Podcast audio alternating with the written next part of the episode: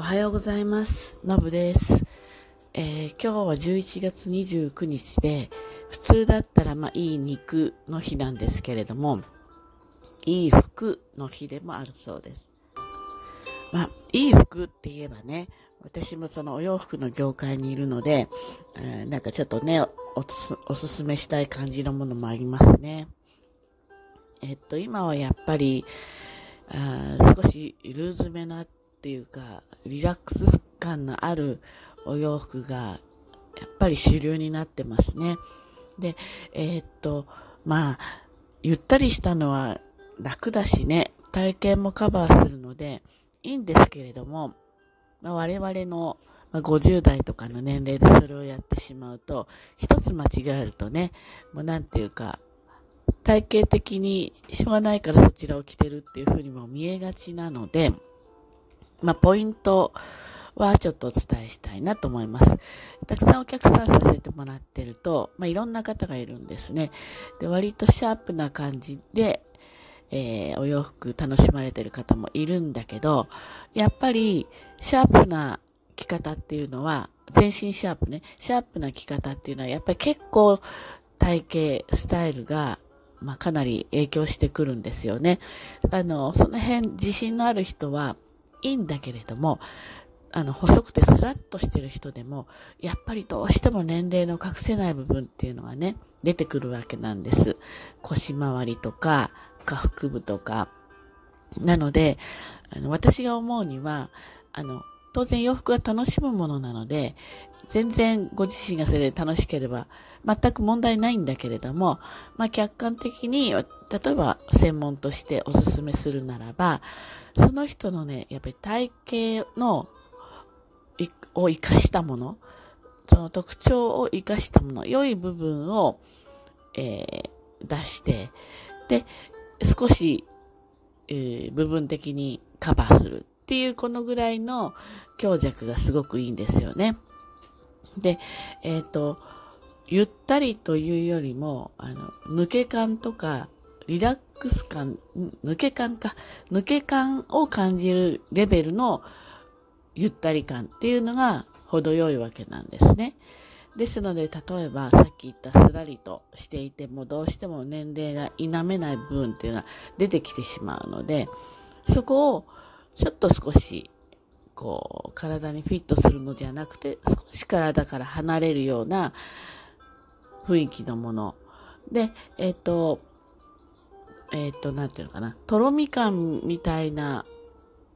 今の例でいくととろみ感というよりも、例えばぴったりした、えっ、と、スキニータイプのデニムに、ちょっと張り感のある、例えば綿のブラウスなんだけれども、ちょっと下がゆったりしてるようなもの、ちょっとお丈が、そうですね、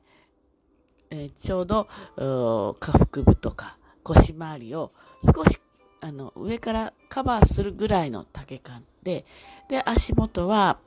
スニーカー。あんまり寒いか、寒いとしょうがないけど、えっと、スニーカーだったら、やっぱりちょっとだけ肌が見えてた方がいいので、あの、なんていうんですかね、靴下を、ロータイプのものにするか、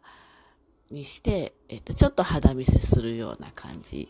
で、まあ、季節的にちょっと寒ければ、あの、ショートブーツとか、今またロングブーツも全然素敵なので、ロングブーツで下をすごく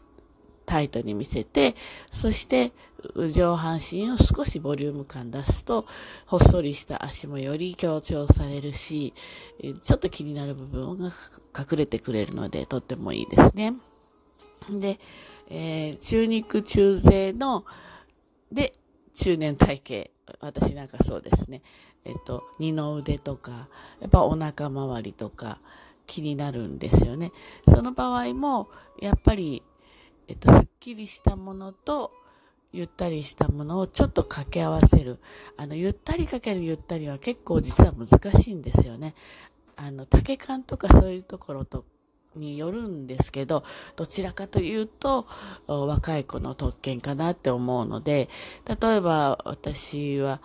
下やっぱりデニムにして、ロールアップにして、スニーカーとかにして、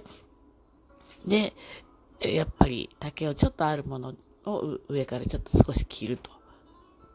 で、まあ、あんまり伸ばしすぎないか、うんと長くするかどっちかですね。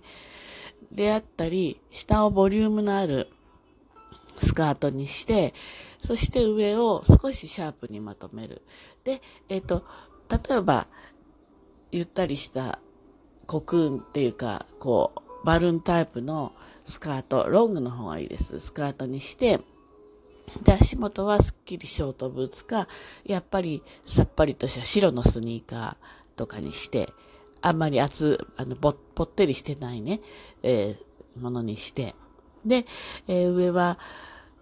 そうですね、割とぴったりした V ネックのちょっとニットなんだけど、えっ、ー、と、上からあんまり長くない、あの、軽い、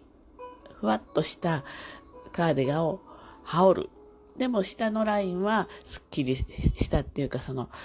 カーディガンの下はすごくスッキリさせてしまうとか、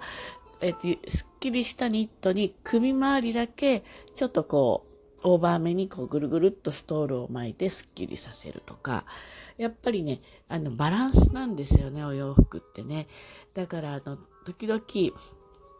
この人にこういう感じのものが似合うなってって言っておすすめするんですよ。そいや、私の身長だとその長さはっておっしゃったりするのね。だけど、長さじゃないんですね。長さじゃなくて、そのパターンだったり、シルエットだったり、その、例えばコートだったりしてもね、どこにポイントが置かれるデザインなのかっていうことによって、全然バランスが変わってくるんです。同じ丈でもダメなものもあるし、あの、いいものもある。分量感にもよりますね。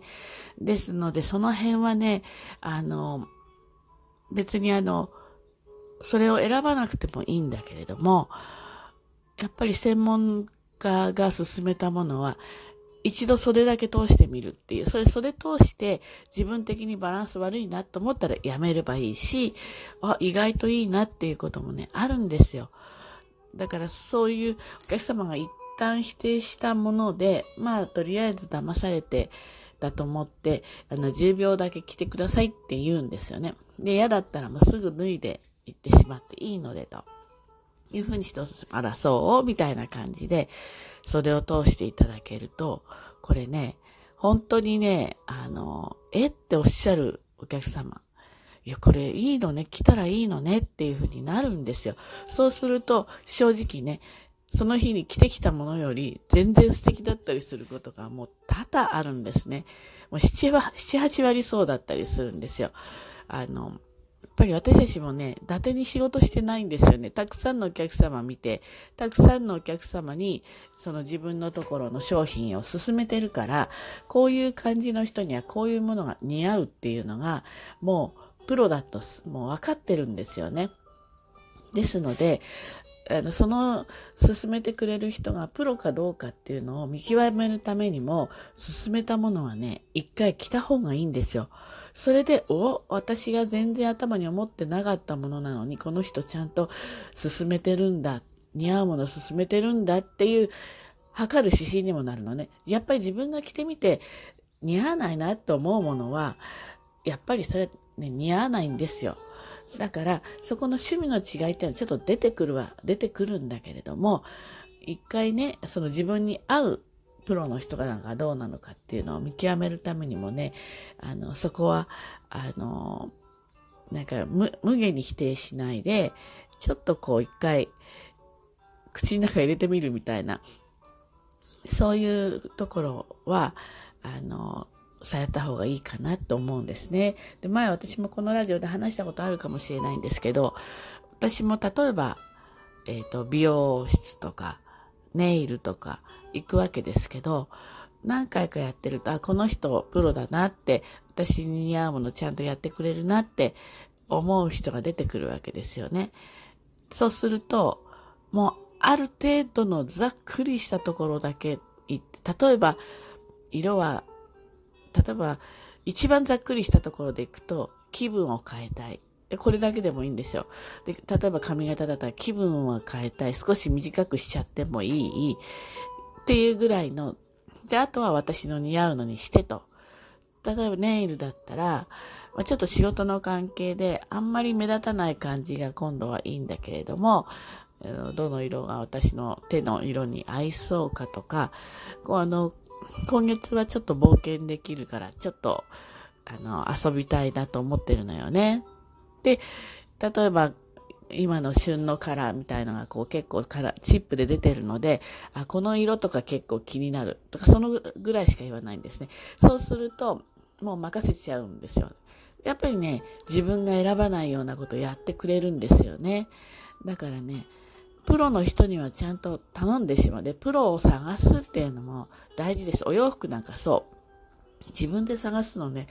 結構難しいんですよね。で、どうしても自分の範囲で終わってしまうから、そうなると、あと好みで行ってしまうと失敗多いです。なんかこのオレンジ系が好きとか言って、好みで色が綺麗とかで選んでしまうと、その商品は素敵で似合うんだけど、数、回数切れないとかね、そういうことに出くわしてくるので、やっぱり、えっと、自分がいろいろ行くお店のこの人に任せたら結構安心だわっていう人を見つけるためにも、うん、プロの人が勧めたものは一度トライしてみるっていうのがいいんじゃないかなっていうふうに思います。そうすると、もう次この人のところ行けば安心。